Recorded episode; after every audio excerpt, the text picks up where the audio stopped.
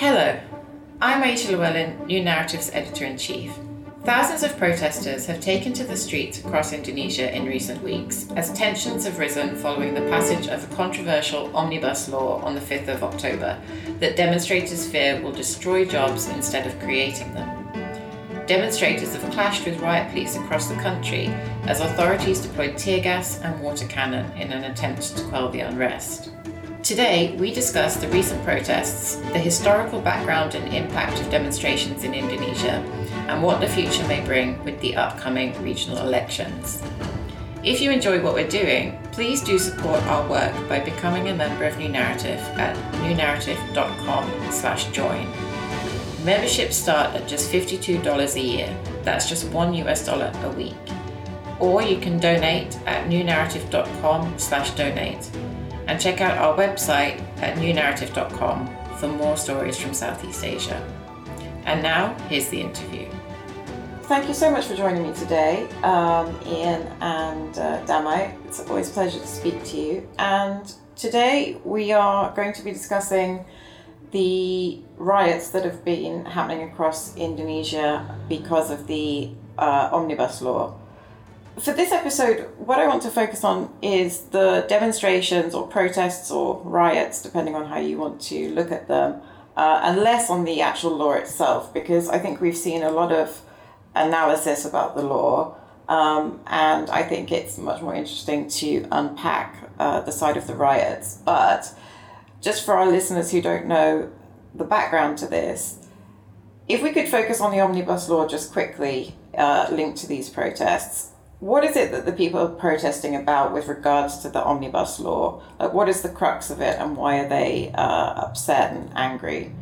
Uh, again, I, I, think a lot of the, the technical discussions about the laws aren't really what's driving the protests, and there, there's a broad kind of apprehension of what they involve, uh, and that's to simplify it. You know, this idea that these are laws that uh, that are designed to facilitate the interests of investors, uh, particularly foreign investors, of developers, uh, and of course, there's a general perception that you know they're intertwined with the interests of uh, political elites as well. So there's a real sense that these are laws that uh, are more of the same uh, in terms of facilitating kind of official corruption.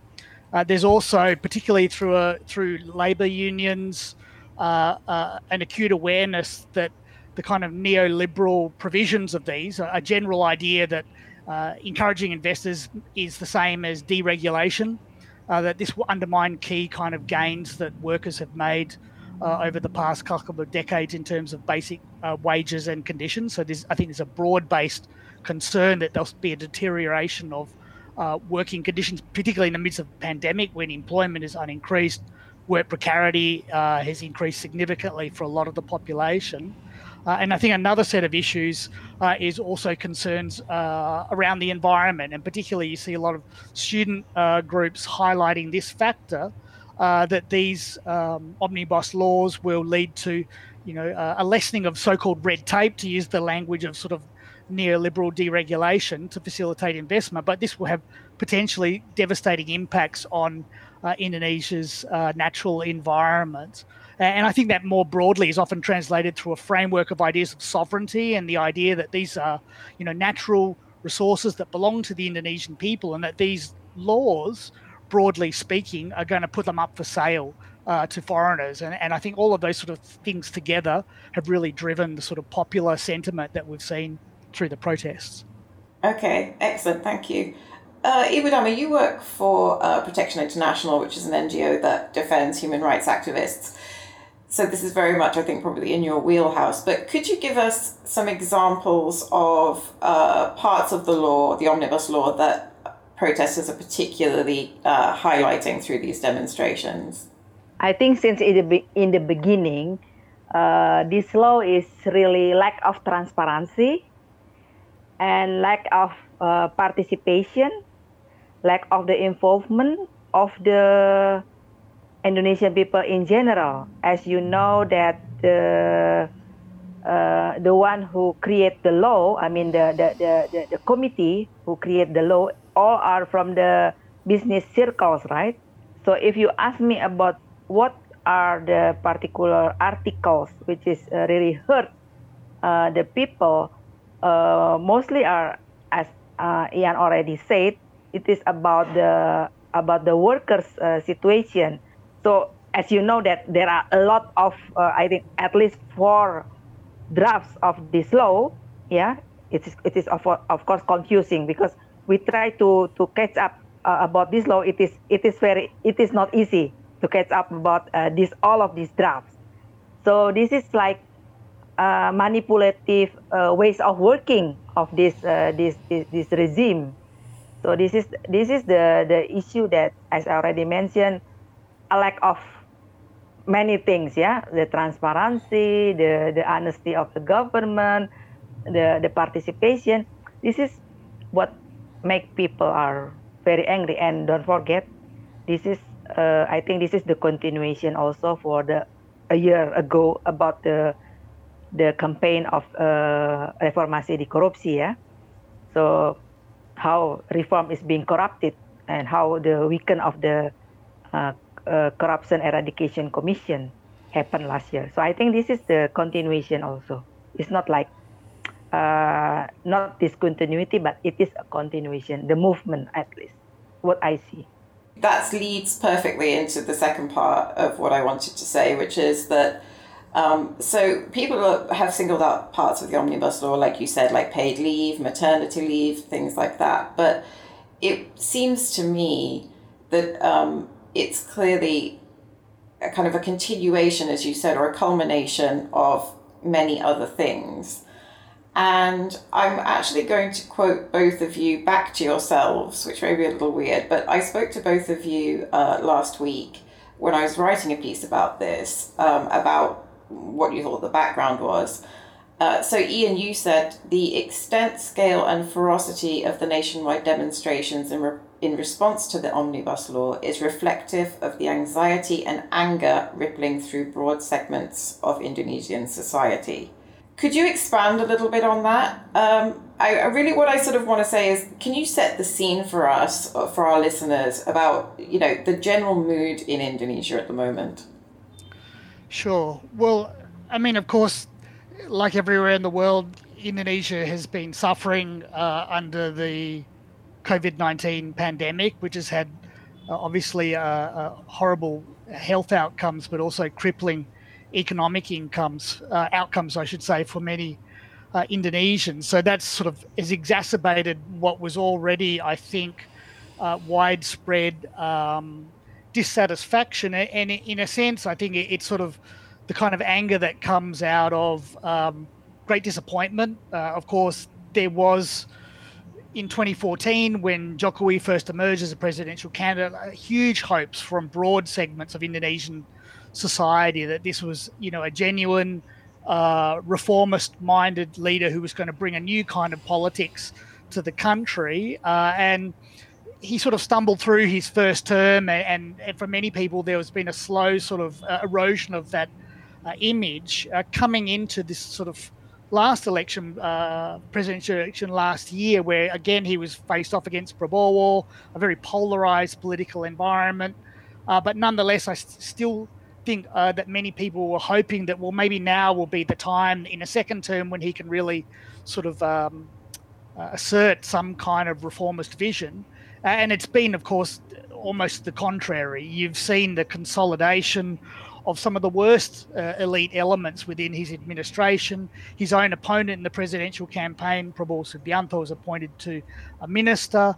Uh, there've been uh, an ongoing process of what many many scholars have described as sort of so-called democratic decline, but an erosion in core uh, commitments to sort of liberal ideas of democracy or progressive ideas of democracy, including uh, issues around press freedom, uh, freedom of expression, uh, and this is coupled with um, the failure of his sort of uh, big picture idea that infrastructure and that he was the kind of economics president that he was going to kickstart the Indonesian economy. Now, all, none of these things have occurred, and the pandemic has exacerbated this further. In particular, the government, national governments, really, particularly at the start, very uh, befuddled and contradictory response. So I think all of these things have been brewing.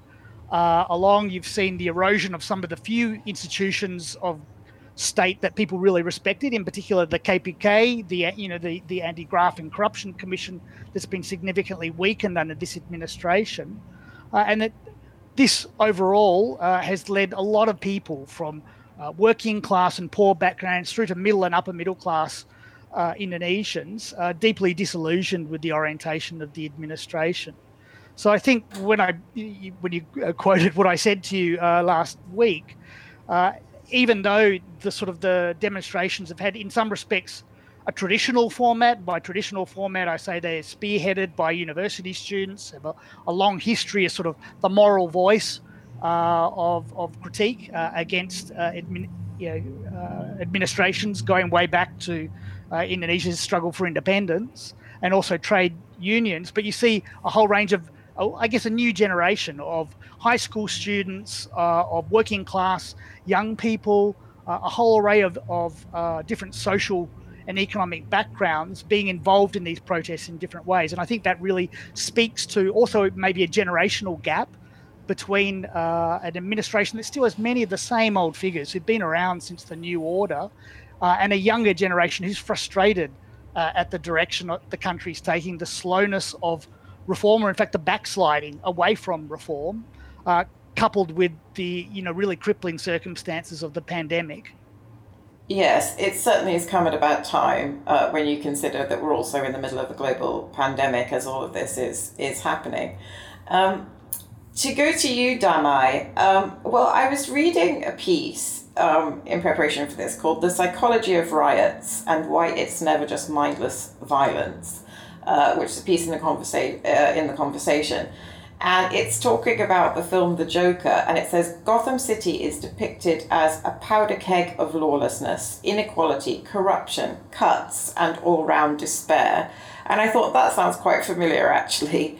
Um, and you, when I spoke to you, uh, Ibu you used a phrase which I really love because I think it really encapsulates the mood. You said it is a climax of protest due to anger and frustration.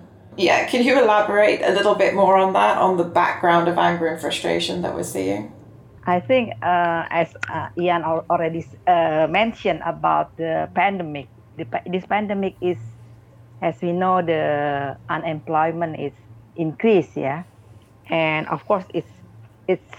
Uh, can you imagine people cannot get, go out, cannot work, so they have to stay at home and then Jokowi, uh, the government also provide uh, like a small amount of money uh, for the uh, the poor uh, family, whatever, yeah.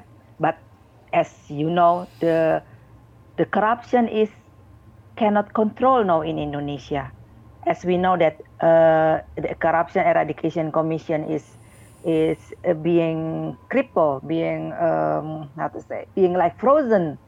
So this is it is the it is the serious issue as and other things also yeah uh, Ian already mentioned about delusion of this uh, society Indonesian society and actually what I want to say sorry to say this is the this is a traitor to democracy and human rights and environment. Because uh, when uh, for for for me as the activist has, has been activist since my student years I never uh, I never have uh, I never did a vote. But in the first time because I try to believe with the system then most of the activists they they believe with with with this president. But you know what happened so this is this is of course this is people are really like uh, put their trust to, to to to to the first person in Indonesia to the leader and then we know then the, the, the, first term is also we already lead, uh, we, we can see the, the sign of uh, unfulfillment of the of the promise of the nawacita. I don't know whether you know the term nawacita, the nine nine nine aims or nine nine dreams.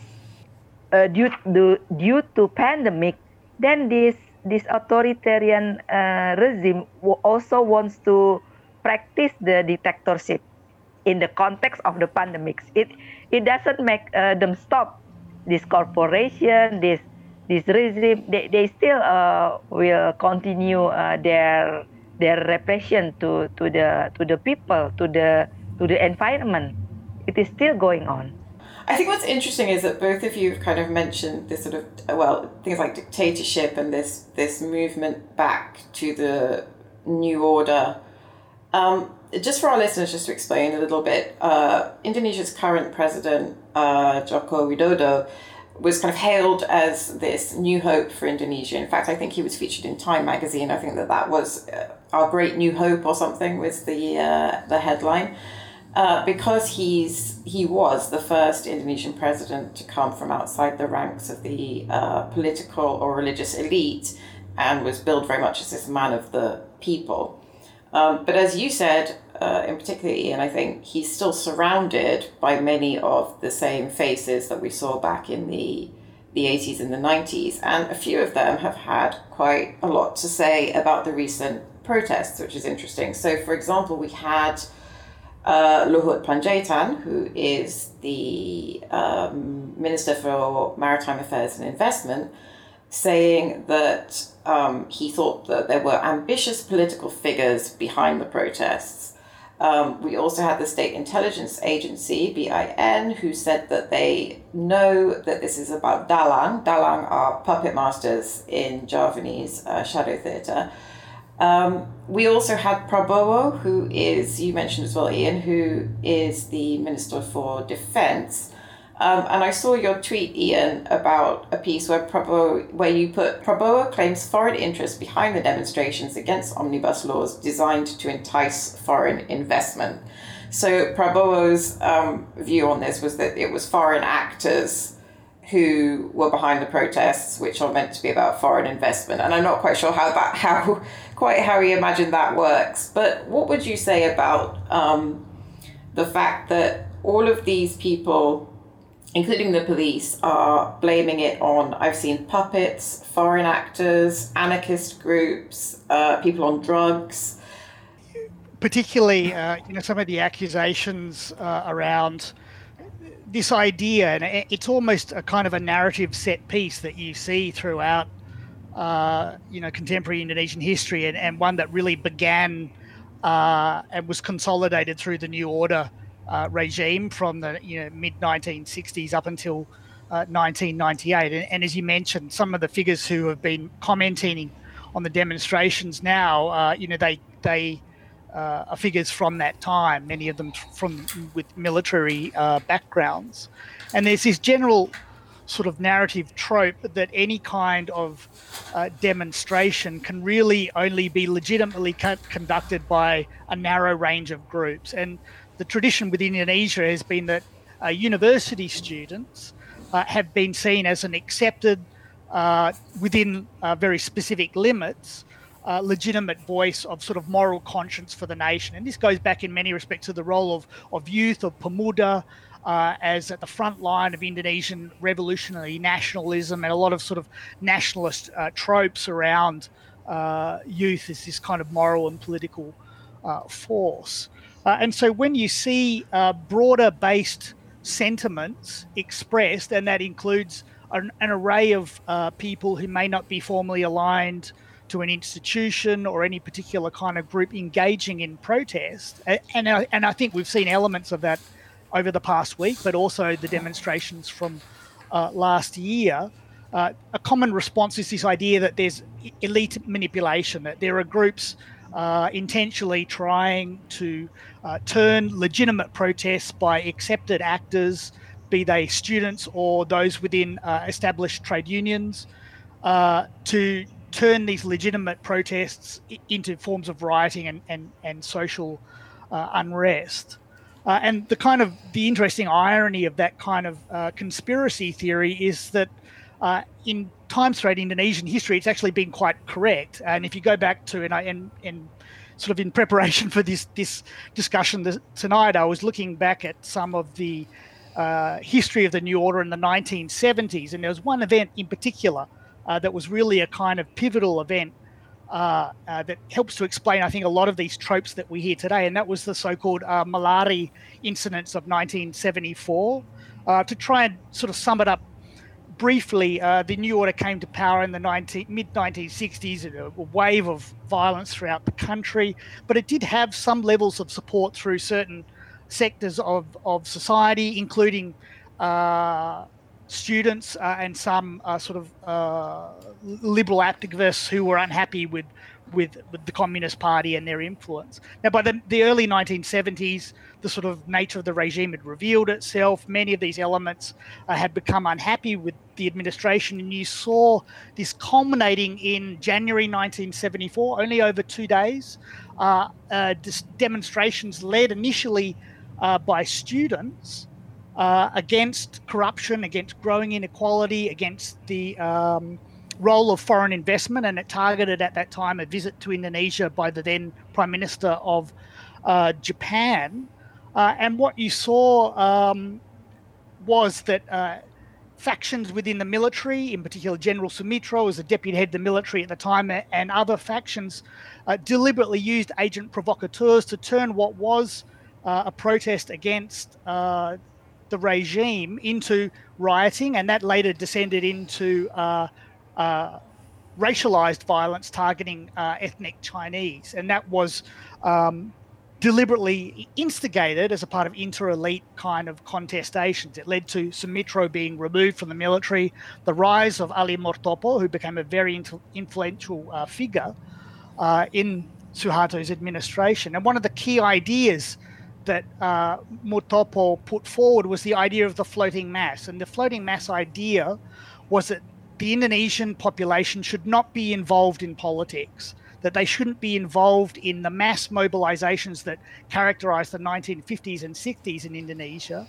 Uh, and this subsequently led to the sort of the institutionalized view that when the people did hit the streets, uh, that there was some kind of sinister figure who was prompting them to do so. It became almost a trope to delegitimize sort of ex- explosions of resentment and anger at the administration, but also to delegitimize uh, the protests uh, and actions of uh, activists, students, and other groups. So, this kind of tropes that protests are being manipulated has a sort of basis in fact, but it's become almost a cliche that you hear uh, to explain mass mobilizations of the people. And, and mass mobilizations were something that the, the, New Order was utterly terrified of. It was its greatest fear that the Indonesian people uh, would just uh, emerge on the streets, that they would uh, voice their angers, uh, etc., and that it would descend to chaos. It was sort of a particular paranoia. And you see that reflected in the kind of discourses of, of, of Prabowo, uh, of Luhut Panjaitan, uh, and others who are really got their, you know, they came into power essentially through their trajectories through the new, through the new order. Yes, it's interesting that you say that it's a trope that has some basis in fact, because um, another trope that I've seen, and I also believe this has some basis in fact, but tell me what you think, uh, both Ian and um, Ibu Uh, the other one that people regularly like to trot out is that um, people are paid to protest in Indonesia, and that this is somehow a lucrative uh, thing to do to be paid to show up to protests. Um, a few years ago in Medan, where I am in North Sumatra, I think it, the going rate was 50,000 rupiah per day plus lunch um, for people to come and uh, show support for a cause. What do we think about that one? That um, that yeah, that people are paid and come and have a day out and lunch and, and then leave again. Do you think that that is a trope, or does it have some basis in fact? No, I think uh, because some people will say that oh uh, uh, you you do, you do demonstration so you get uh, you get paid. So it is uh, unfair, yeah, because as far as I know, many workers they don't get paid. Even they have to pay by themselves. Even they lost their wages because they they involved with the demonstration. So of course there are uh, people getting paid because of the demonstration yes. But who has the money to pay them? We have to to to, to go uh, to go beyond this. I mean we have to to see uh, who who is the boss who can pay this? And is this uh, who? The corporate? The intelligent? Who? Who? We, we have to be critical on this. So we have we have to to looking uh, looking deep into the history of Indonesia because I think history is also repeat itself, and also I think the uh, we have to be critical because if I if I see the pattern, usually the demonstration is it is peaceful, but usually after like um, after six o'clock or seven around the seven, then the chaos is it it is uh, started. Yeah, so we have to see uh, what kind of pattern of this uh, this uh, destructive demonstration because not all demonstrations are are, are are riots. It is it is unfair because demonstration is is the right of the people. It's interesting that you said that um, that most protests in Indonesia are peaceful protests. Um, and then tend to descend into uh, more chaos in the evenings. I was here on the ground in Medan. I went to the protests over two days, um, and I've been to a few protests before. And what struck me about this one, in Medan anyway, was that it became very violent very quickly. Um, I absolutely agree with you, uh, Ibu Damai, that usually it's the cover of darkness that brings um, the rioting as opposed to the peaceful protesting, but that didn't really happen this time. Almost immediately, um, as soon as it started, the police started uh, firing tear gas, they used water cannons, um, and quite large parts of the city were affected. Um, people were setting fire to things. I went out yesterday and there's still rubble everywhere from where people were throwing rocks and things like that. So, this protest for me, anyway, seemed particularly violent and to escalate quite quickly. And there's been a lot of criticism of the police uh, and the military in some places for having used tear gas and for having been pictured openly hitting people and arresting people. Um, and so, what's interesting as well is that both of you, we seem to struggle to talk about this without talking about 1998. Uh, the, it seems that, that there are very similar parallels there. Um, do you think, Ian, that these protests have been particularly violent this time?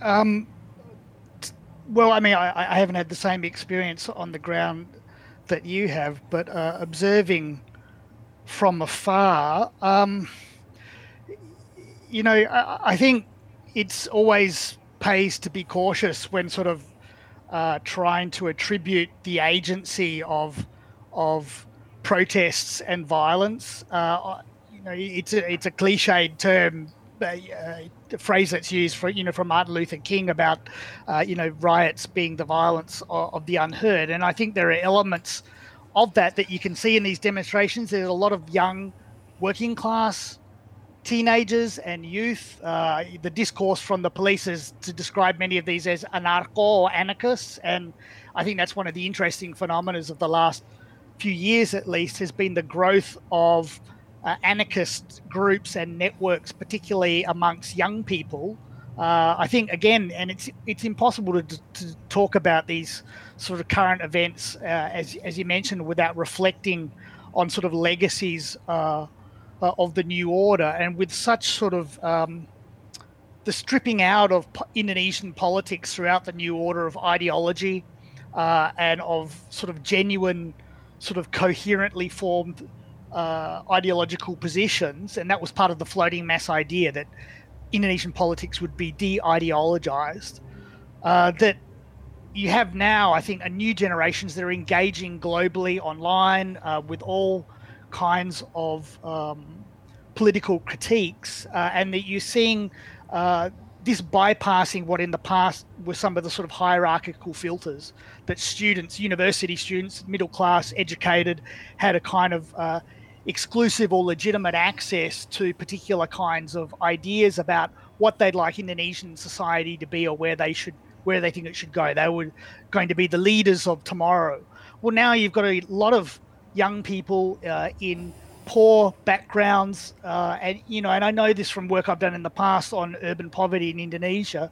You know, many young people are acutely aware that social mobility of any kind is almost impossible there's a sort of a nihilism. It's just not going to get better. And I think on one level, some of the expressions of anger and violence in these protests is legitimate expressions. I say legitimate insofar as they're genuine expressions of anger uh, that many young people feel and senses of futility towards a circum- sets of circumstances where they see things just not getting any better for themselves. So I think that has to be recognised as an element of the demonstrations.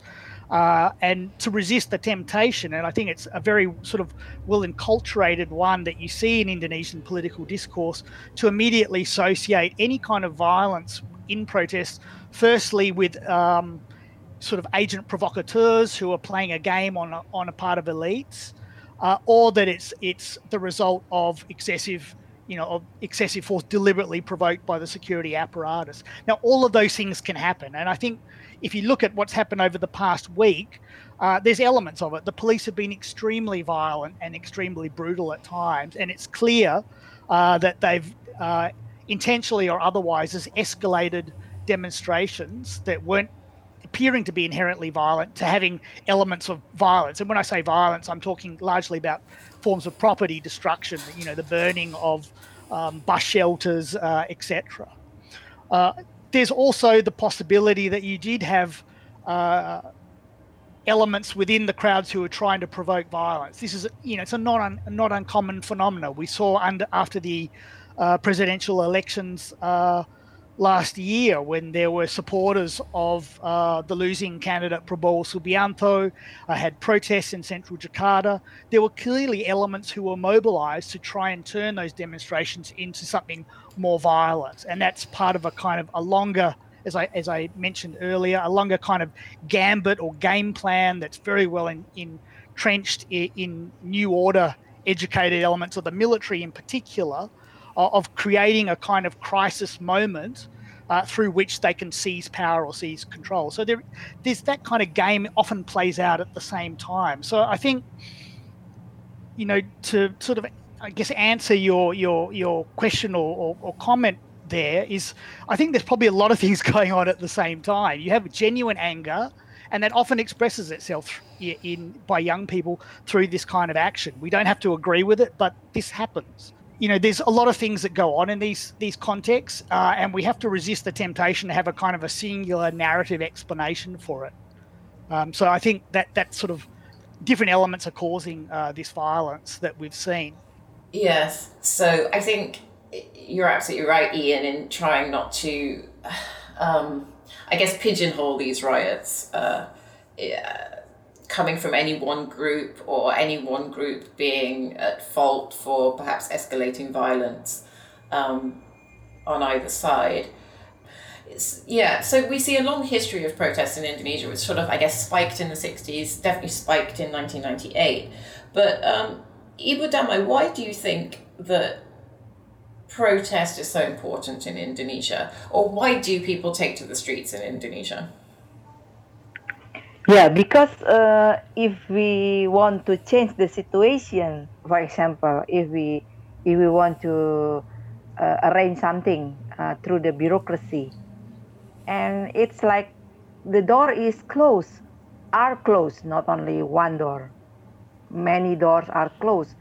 So sometimes we we have to do the to make this uh, to to put a same, to put angry we have to get uh, we have to scream and then it can change. See that's the issue. Because because as we know that the democracy in indonesia actually it's it's still very young yeah? It's not that the old democracy. Um, a, lot, a few lawyers I know here in Medan have been saying that the best way to um, approach this is to challenge the omnibus law in the constitutional court, but I imagine that's going to take time and uh, if it happens at all. And so I imagine that protests are, are the best way of, of voicing displeasure uh, that this law was pushed through so quickly. Um, we've talked a lot about the past, which is obviously very important, but I would now like to focus a little bit on the future. We are moving into election season because it is Pilkada, which is uh, the regional elections that will happen all across Indonesia on, I think I'm right, December the 8th.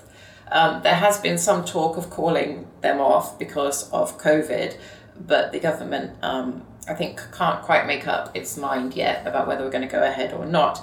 But if we do, um, how are these protests potentially going to affect Pilkada? Okay, sure. Well, um, regarding the regional, uh, the Pilkada that it, that had been um, originally scheduled for, I think it was, uh, was it August this year? August or September. Yeah, August, September. Now, because of the pandemic, had been pushed to December. And of course, there's been a lot of people arguing that it should be postponed further because of the, the public health risk. But the, the national government seems uh, very focused on pushing ahead. I think this is interesting because it really um, creates a genuine issue of national significance uh, that different candidates will they'll need to in one way or another adopt a position uh, on this, and, and it's clearly important to a lot of people. So you've seen, I guess, some regional leaders already staking a claim uh, as, in a sense, uh, an opposition to the national government. You sort of Ridwan Kamil, who many people have sort of touted as as a potential future president, uh, state you know his opposition uh, to the omnibus laws um, coming up to the elections. This is for him likely a very you know these are very popular positions to to take in West Java, which is some of the largest sort of manufacturing estates and of course some of the largest union uh, organization uh, in the entire country. And you've also seen other regional leaders, uh, mayors at the mayor level, city level, uh, and provincial level. Uh, a number also state their opposition. So I think this introduces, uh, you know, a, a, substantive dynamic to these elections that may have been perhaps much more fragmented prior to this. You know, candidates will be uh, forced to adopt a position on these. Um, on the omnibus laws and the implications that these hold, and this is a, clearly an important issue for a lot of uh, Indonesian. So I, I, think that makes it a much potentially a much more interesting contest than it was looking to be. Um, at the same time, you know, you've got the old issues emerging of of of dynasty building. Of course, we've got Jokowi's son and other relatives running, and, and many people have already commented that part of the sort of push to get the elections going ahead, regardless of the pandemic, was that there's a desire amongst elites to consolidate their power through these kinds of dynastic um, and, and, and nepotistic networks. But this kind of throws a spanner in the works now. It's a genuine issue that candidates are going to have to adopt a position on. And if the, the national government, of course, has pushed the omnibus laws in, there's an opportunity for opposition figures to emerge um, by articulating, uh, you know, a counter position that, that I think many voters will find potentially very, uh, very enticing. Yes, I think so too, and I think you're right. It, well, it definitely makes things more interesting. Um, the Democrats, I know, are having a field day with this. I saw a long tweet thread yesterday um, from the Democrats all about, you know, oh, we should all be allowed to have our own opinions and things like that, um, and really kind of going hard uh, against this. Um, what about you, Ibu Damai? Do you think we'll see more protests in the future? And then what about leading up till Pilkada and how it will affect Pilkada? We have to really see how this uh, movement have the long breath uh, to continue. So we have to to to really to see how they how we make uh, the movement is uh, sustained. It's not, um, uh, but I think uh, this week at least and next week, I think we, uh, the demonstration is still going on. Although it is not easy because it is really um, fragmented. As we see, there is like the Islamic group, uh, 212, and then also, of course, the student movement, which is uh, bring the, the issue of uh, democracy and human rights, and also, of course, the uh, uh, Democrat party who is uh, trying to to to gain the the influence also as we know.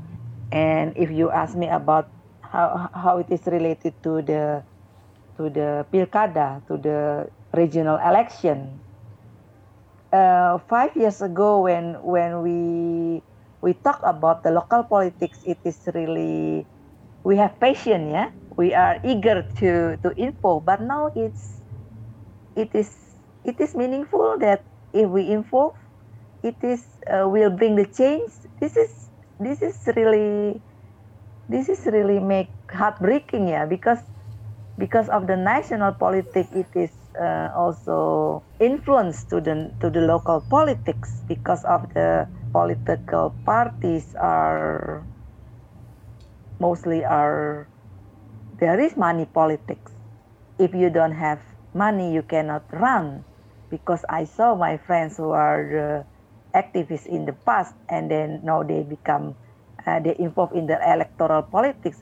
They must they must have money if they don't have money they cannot run. So it is not like in the nordic countries when when uh, if you want to be a politician you just active in the uh, in the political party then you can can get uh, the voters. But but here if you don't have money then you cannot you cannot um, uh, get get to be uh, uh, vote. So this is this is really if you ask me about pilkada it is it is really will bring the change. So it is a question question mark. Okay yeah that's a good that's a good um that's a good way to end actually i think. Uh ibu damai to say that yes it's probably uh, we all have a question mark um, hanging over us or hanging over Indonesia at the moment with the demonstrations and with Pilkada. I think that's a, a, very good way of putting it. I have to say, in my from my experience, having been here for, uh, I first came here in two thousand and six, but um, living here recently, um, I feel very tense. I feel like there's a tension in Indonesia at the moment, and I imagine that Pilkada will exasperate that as well. So yeah, a rather tense, rather anxious time in Indonesia. But um, thank you so much to both of you for talking to me today. Um, that was very interesting to hear both your thoughts. And uh, yeah, as you said, Ibu Damai, maybe let's we'll end with a question mark, unfortunately, um, and see what happens in the next few months. Thank you. It's a pleasure. Terima kasih. Our thanks to Ian and Damai for joining us on this week's episode of Southeast Asian Dispatches. Next week, be sure to tune in to New Naratif's Political Agenda, our podcast series on current affairs in Singapore.